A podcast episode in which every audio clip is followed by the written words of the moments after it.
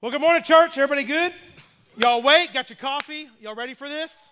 All right. Hey, so if you have your Bible, turn with me to the book of Exodus. All right. Super, super easy to find if you're new to Bible study.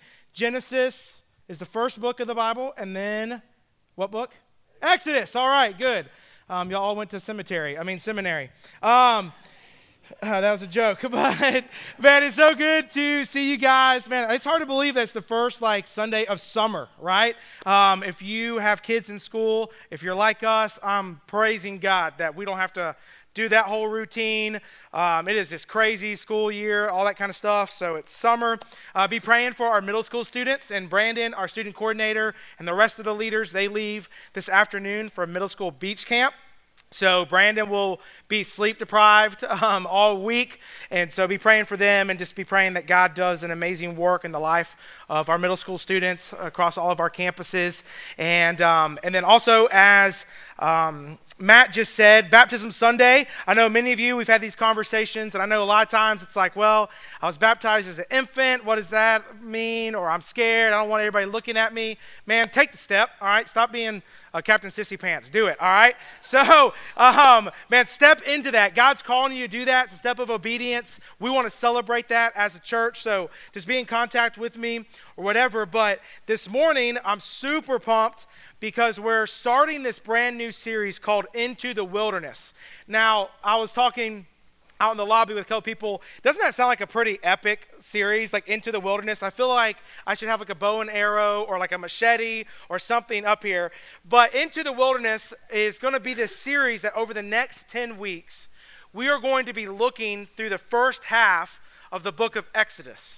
And it's this Old Testament book that we're going to be studying. And you might be thinking, I'm just going to hit this right out front.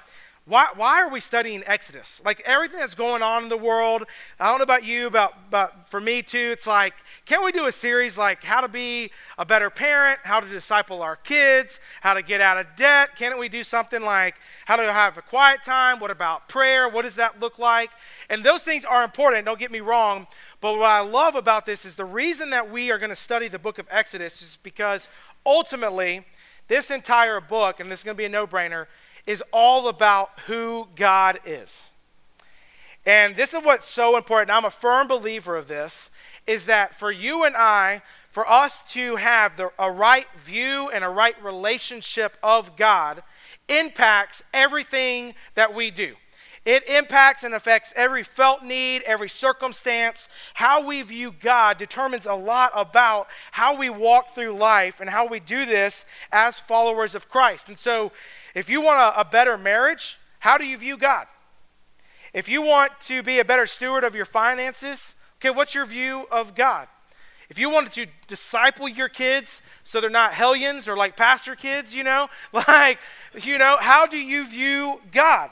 All of these things, and so my hope, my prayer, along with our teaching team across all of our campuses, is as we walk through this the next 10 weeks, is that you and I would grow in our relationship in such a way with God that it goes from maybe surface level or maybe just routine to really something that you are viewing God in a more intimate way, that you are really seeing God and knowing God in a clear way. For many of us, some of us this morning, you haven't talked to God, you know of God, you believe of God, but you don't really have that relationship per se. And so my hope and my prayer is that as we walk through this, we'll unpack it and it will really help those things. Because if you're serious about life, then really the bottom line is as we walk through Scripture anytime, understanding God is so foundational about how we approach every little thing that we come to. So this morning, just as a disclaimer, as we start a book study like this, there's a lot of information, a lot of context. I always try to give on a Sunday morning because I don't think it would do us any good if we're like, all right, let's just read the passage and not understand what's happening, what's going on, some context, some some understanding of it. And so this morning, we're going to be pretty text heavy, as chapter 1 and chapter 2 are really setting the stage and painting the picture of the entire book of Exodus. So we're going to walk through that. And so there will be a lot of Bible verses that we'll be reading and be following along. I mean, I don't know about you, I kind of like the Bible. So if you're complaining, sorry about that. But we're going to walk through this together. But as I mentioned, this is the second book of the Bible. And it's really the second book of what is known as the Pentateuch. Say that with me, Pentateuch. Pentateuch, meaning the book of five, or five books.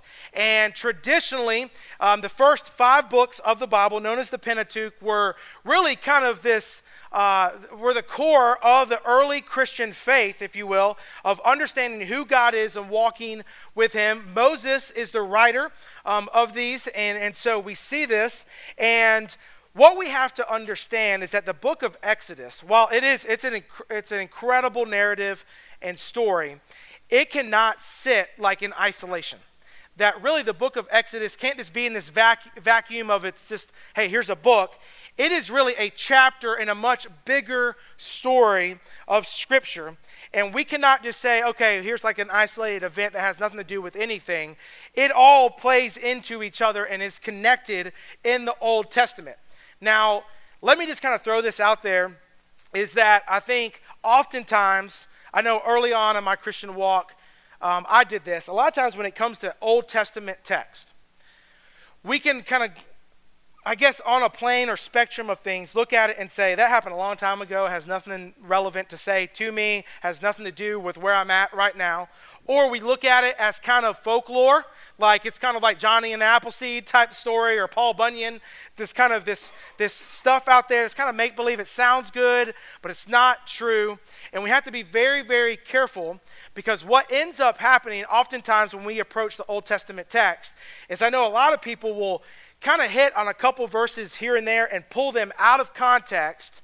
And then what ends up happening is they misrepresent Scripture. They misalign this one passage, and they say, that's who God is.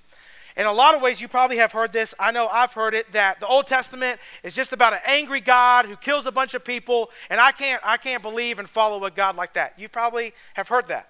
It's taking verses that are out of context. And the way that I've always tried to explain this, as Exodus is just a chapter in this bigger picture, is oftentimes we approach Scripture like a buffet. Can I get amen? Okay? Is that, and this is what I mean by this, is that oftentimes when we go to the Old Testament, we pick and choose what we like, and we take it out of context, and we miss the entire experience. Now, I'm all for a buffet. Do y'all like buffets? Okay, you don't have to raise your hand. I know we're in hiding, okay? But I love a buffet. Now, let's say that you and I invite you to a really, really nice buffet, like Golden Corral nice, all right? And is there such thing? I'm not sure, but they have the chocolate fountain, so I'll go there. I couldn't tell you the last time I was there. But let's say I say, let's go to Golden Corral. We go to Golden Corral. And I don't know, you don't have to say this out loud, because then you would like reveal that you've been lately. But I think it's like $25 a person or something like that. They're expensive. And so let's just say we go, I treat you, we sit down, and you're like, hey, Dustin, thanks so much for bringing me to this buffet. I'm like, hey, no problem, but I got one rule. You can only have one thing at this entire buffet. Man, that would mess up the buffet experience, all right? Because there's two reasons you go to a buffet. One, to eat a lot of food, right? And two, to eat whatever you want, all right? Like if you don't want that chicken over there, pass on it. Get the Salisbury steak, okay, whatever. Get whatever you want. It would be missing the experience of the buffet. And here's why I say this, is that when we just pick and choose Scripture, especially in the Old Testament, we're missing out on this incredible experience of God showing us and revealing himself to us like never before. And the thing is, whether it's Old Testament or New Testament, it all points to Jesus. And so it's something that we should be thankful for and study. And so over the next 10 weeks, we're going to be going through this. And I think it's so important for us to just engage, to lean in, to immerse ourselves in this. And so a couple things just before we really dig in. is, we said this last week, you have one of these reading plan cards. Make sure you grab this. You can see on each date, read that before that Sunday so you can just prepare your hearts for what God is wanting to say. And it's an easy way if you are like, I don't know how to read the Bible. Man, just pick it up and start reading. This is super easy in little sections. Prepare your hearts for this. But also let me challenge you with this, which I'm so encouraged this morning. I know being the first Sunday of summer, that oftentimes in summer, I know we have vacations. I'm not trying to be legalistic about it. But oftentimes it's like, hey, let's just sleep in. Let's not be lazy this summer. Let's be consistent in our attendance. I always wonder what would happen if everybody who called this place home showed up on one Sunday, because we have some that are like, hey, once a month's good, every other week is good for us. And I know things happen, all right? So I'm not trying to be legalistic, but let's be here. Let's be consistent. This past week, our 11-year-old, he's not in here, so I can embarrass him. We were going over the weekend. We had some graduation parties, some different errands to run as our boys are going to camp. And I said, hey, we have church on Sunday and we have this. And our youngest goes, church on Sunday, pastor's kid, right? And he's like, and this is what he said, I kid you not. He said, I didn't think we went to, I thought we stopped doing church in the summer. That's what he said. And I was like, well, some people do believe that. All right, so don't be those people, all right? So be here, we'll dive in and kind of walk through this. But let's go through, I'm going to cover, like I said, lots of text. We'll be in chapter 1 and chapter 2. And let me kind of paint the picture here to give us some context this morning. Y'all ready? All right. So it's been about 400 years since God showed up to this guy named Abraham. And if you remember this story, he told Abraham, hey, listen, leave everything that you know, go this way. I'm not going to tell you where you're going, but eventually your ancestors, I'm going to provide them this place that is known as the Promised Land. And it's going to be an incredible, incredible place. But I want you just to obey my words. So Abraham leaves. God makes this covenant with Abraham that he is going to, out of Abraham's obedience, going to multiply and bless his family lineage, you know, and say, I'm going to do this amazing, amazing work. So Abraham, he does this. So it's been about 400 years. That's a long time. And what we have are the Israelites. God has blessed them tremendously as they have grown. They've grown into 12 different tribes all throughout Israel. And the people there, we see there's priests, there's prophets, there's kings that come from all of these different tribes. Jesus, being the main character out of the tribe of Judah, comes out of that we see in the New Testament. But unfortunately, what ends up happening is the Israelite people become under bondage and slavery under King Pharaoh. And King Pharaoh doesn't like this growth. He's actually threatened by it. And he really has two fears. One, that the growth of the Israelites, the Hebrew nation, the people of God, that they're growing so rapidly that one, that they could join Pharaoh's enemies and turn on King Pharaoh. He didn't like that. Or that they would just escape. And you have to think that in this time, being enslaved to King Pharaoh, they were the workforce. They were the labor. And so for them to leave, it would be detrimental to the kingdom that Pharaoh had built all around himself. And so they are enslaved and in bondage, and you would have to be thinking, as the people of God, what in the world is God up to? This doesn't look like the Promised Land. Are you with me? That you made this promise. My grandma, my grandma's grandma, and all them told us that we were going to be in this place that was flowing with milk and honey, and this place stinks, and we're working tremendously, and I hate life, and all these things. Where is God in this moment? And I'm going to talk about that in just a second. And so this is where we're at. And so let's kind of read some scripture. Let's let God speak this morning. We're going to be in chapter 1. We're going to read verses 8 through 14 first. So it'll be on the screen. You can follow along. It says this. Now there arose a new king over Egypt who did not know Joseph. And he said to his people, behold, the people of Israel are too many and too mighty for us. So come, let us deal shrewdly with them, lest they multiply.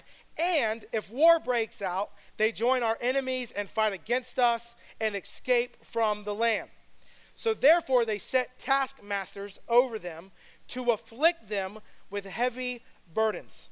And they built for Pharaoh store cities, Pithome and Ramses. But the more that they were oppressed, the more they multiplied. and the more that they spread abroad. And the Egyptians were in dread of the people of Israel. So they ruthlessly made the people of Israel work as slaves. And they made their lives bitter with hard service in mortar and brick and in all kinds of work in the field. In all their work, they ruthlessly made them work as slaves. So you see this oppressed people that King Pharaoh is oppressing them. He's over them. They're slaves, making them work, building these bricks. And it's not like they just went to Home Depot and got some bricks, all right? So they're mixing sand. I went on probably the hardest mission trip of my life to a remote village. It was so remote. Remote part of Jamaica. It sounds like, oh, that sounds good. Let's go to all-inclusive. No, you don't want to go to this part, okay? We were mixing concrete by hand, and they were like on these hillsides. So we had to carry 100-pound bags of cement and sand and all the jugs of water to mix. And I'm going to tell you, it was the worst labor of my life. And I like to work, actually, all right? So you might be like, you're a pastor. You don't use your hands. I love it, okay? I like to work. And so the slaves, the Israelites, were slaves in Egypt doing this horrible, horrible work. They became bitter about it. They were hating life. So listen to what happens, because no matter what Pharaoh did, they continued to grow. So then in verse 15, the king of Egypt said to the Hebrew midwives, one of whom was named Shephram and other Puah, when you serve as a midwife to the Hebrew women and see them on the birth stool, if it is a son, you shall kill him. But if it's a daughter, she shall live.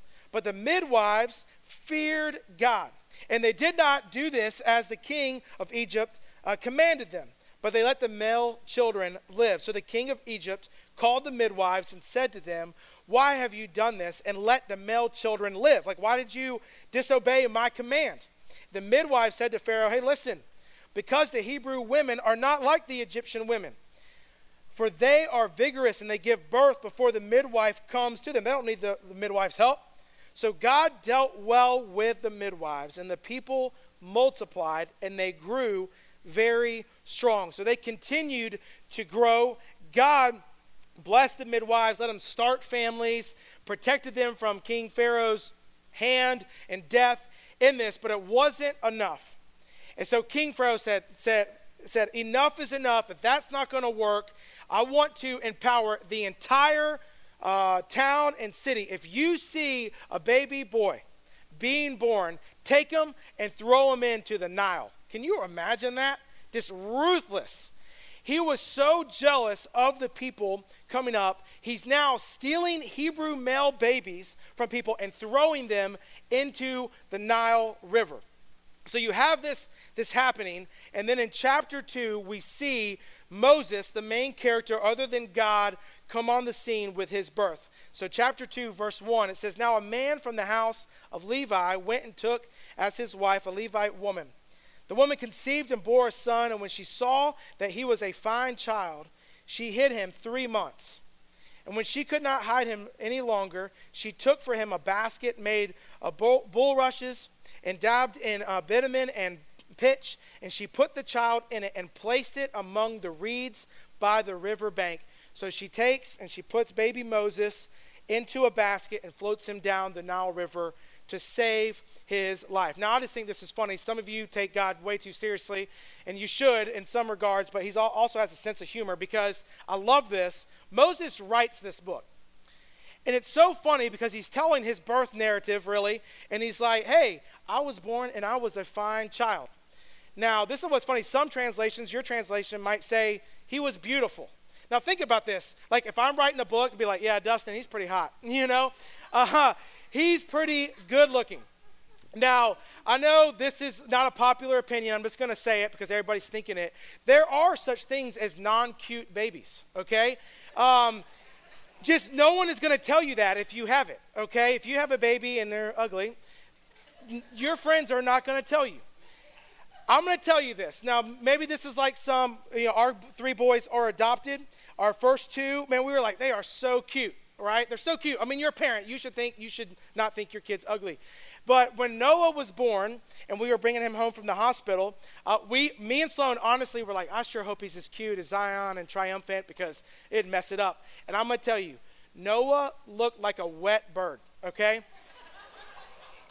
He had like hair on his forehead. Literally, we sent pictures and people were like, what's that on his forehead? We're like, hair. Like, I don't know what's going on, you know? Like, comes out like unibrow or whatever. So anyway, I just think it's hilarious that Moses is writing this and is like, he was a fine child, you know, like he was really pretty or beautiful in this sense, you know, to think about this. But this is what happens. So Moses is put in this basket as an infant, goes on. Pharaoh's daughter finds him. She's on the edge of the Nile River, finds him. She can't nurse him, so she finds a Hebrew mom to nurse. And when he's old enough, comes into the palace of King Pharaoh and is raised really in royalty.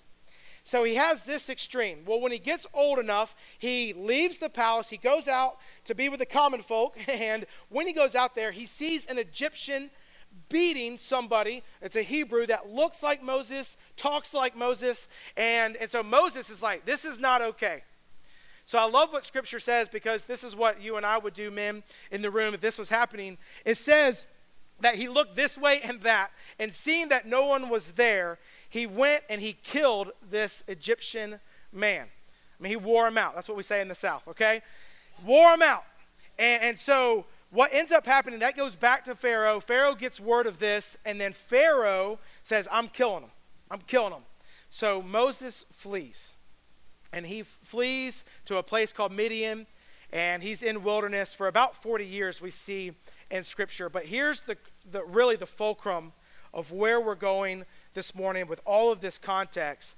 It brings us to verses 23 through 25, and this gets really, really personal, really, really quick, and I got to be really quick in this. It says, during those many days, the king of Egypt died, and the people of Israel groaned because of their slavery, and they cried out for help. Their cry for rescue from slavery came up to God, and God heard their groaning. And God remembered his covenant with Abraham, with Isaac, and with Jacob. God saw the people of Israel, and God knew. Now, in these three verses is really the fulcrum of the entire book. That what Moses is writing and what we're going to see and unpack in the weeks to come are these very principles that is being said, that as the people of Israel cry out to God, he hears them, he sees them, he knows them. Now, let's just bring it to you and I for a minute. If we were to be honest this morning, I hope you will be, is that when we go through difficult times, usually the number one question that you and me ask is, where is God? Where is he? It seems like we're going through this difficult situation. You know the Israelites are thinking about this. But for you and me, when we're going through a hardship, and you might be going through one right now as we speak, the question is, where is God? And I think this is a common misconception in the Christian faith. If I was to add an additional week to the series we just did on counterfeit gospel, is we have bought into this idea that God, you probably have heard this statement, God will not give you more than you can handle. That is not true. It's not in Proverbs. It's not in Hesitations, okay? It's not in some made-up book. Man, it is made up, because I actually believe the opposite. I believe that God gives us things that we cannot handle.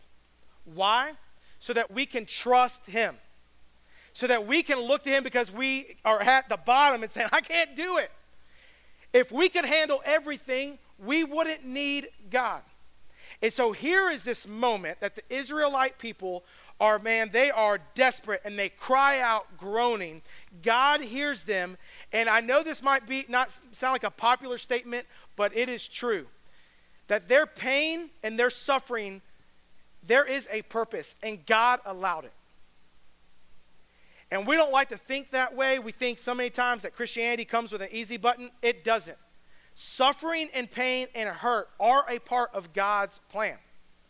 They are things that God uses and will orchestrate and to get our attention through and to help us grow and to change us and all of those different things. And right here, what we're going to see in the next few weeks is that God is right there. He is working. And in this fulcrum of these three verses, it is God's perfect timing that he is about to do something amazing.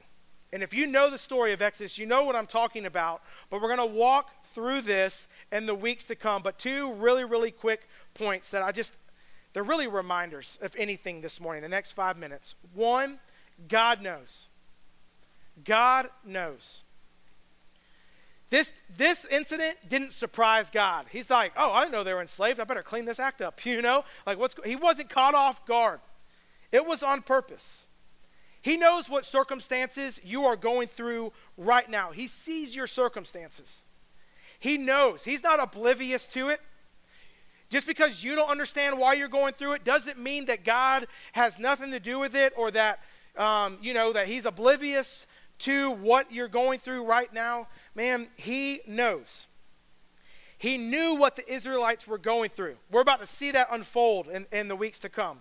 Secondly, we also see under God knows, he hears our cries. He's hearing the people of God. He hears their moaning and groaning. He hears you. As you cry out to God, he hears you. And I love this about God. We see a God in the Old Testament and in the New Testament as well.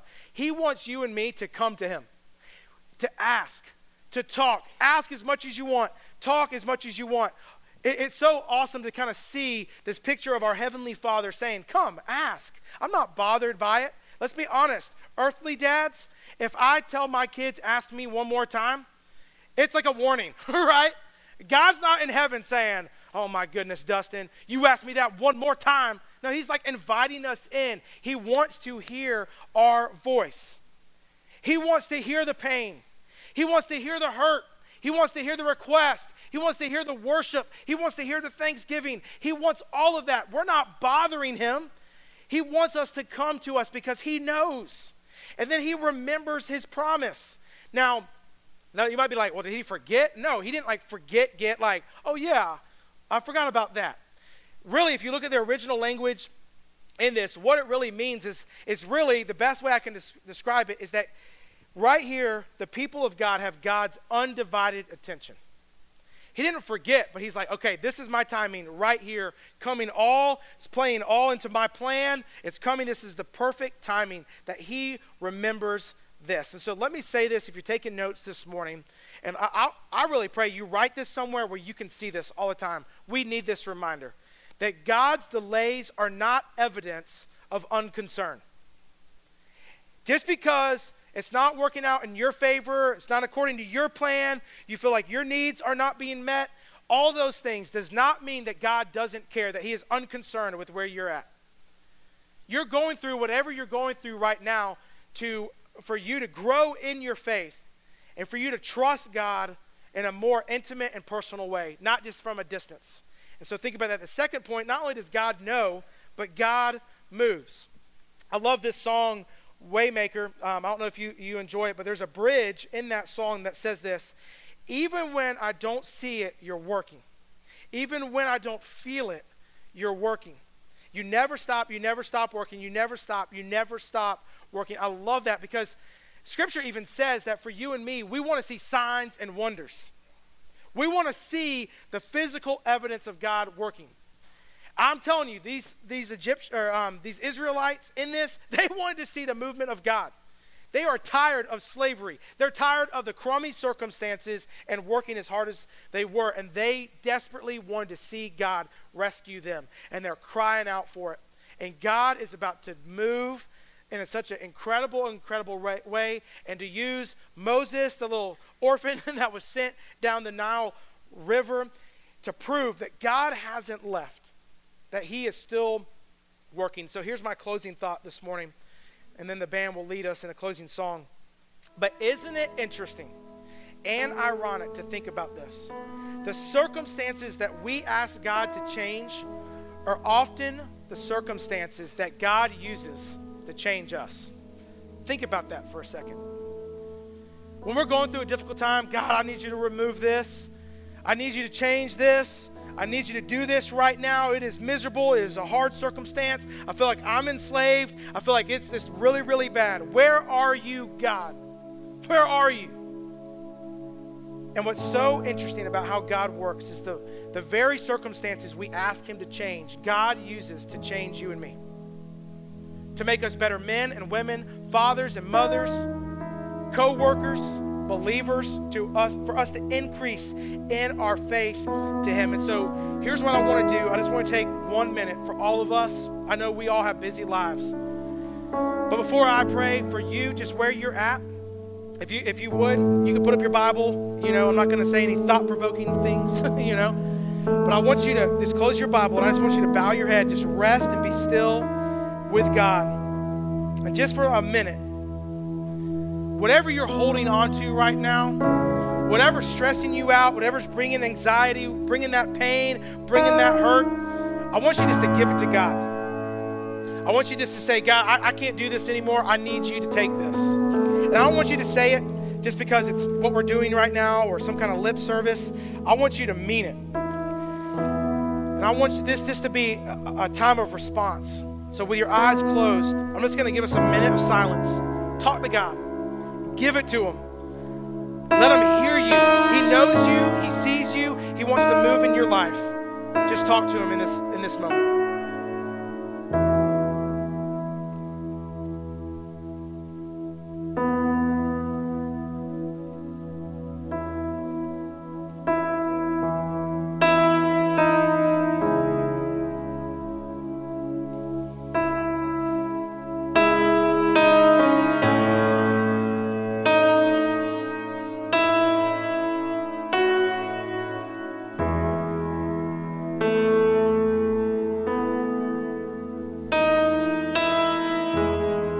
Come to you this morning knowing that many of us, if not all, at times in our lives doubt that you are even present. And so God, as we come to you just as your church, as broken people that are carrying all kind of anxiety and stress and hurt, just worry, Father, that in this moment we're giving those things to you. You see them, you know them. You're hearing our cries this morning. We are begging you to take those things from us. And it's not that they just automatically disappear from our lives, but let the burden that we are carrying be given to you in such a way that we place our hope in you and not in those things. That, God, that we leave this place not enslaved to that worry and anxiety, but we are made free because of you. And Father, I'm so thankful that Jesus came to give us life and to give it to us fully. So God, let us live in such a way that we trust you because you know and you see. You know exactly what's going on, and we want you to move. And God, I firmly believe that this summer you are going to do a radical work in our lives here, in our church, in our campuses, but right here, I selfishly pray for Upstate Church Five Forks that, God, people come to know you like never before. And that, God, that you will move because we're giving our lives and surrendering those things that hold us back to you. So as we worship, let us worship a God that's breaking those chains. Let us worship because Jesus, because he is the one that gives us eternity and freedom. It's in your son's name we pray. Amen. Hey, let's stand with confidence this morning. Let's worship. Let's raise our voices and sing to a God that wants to hear you this morning.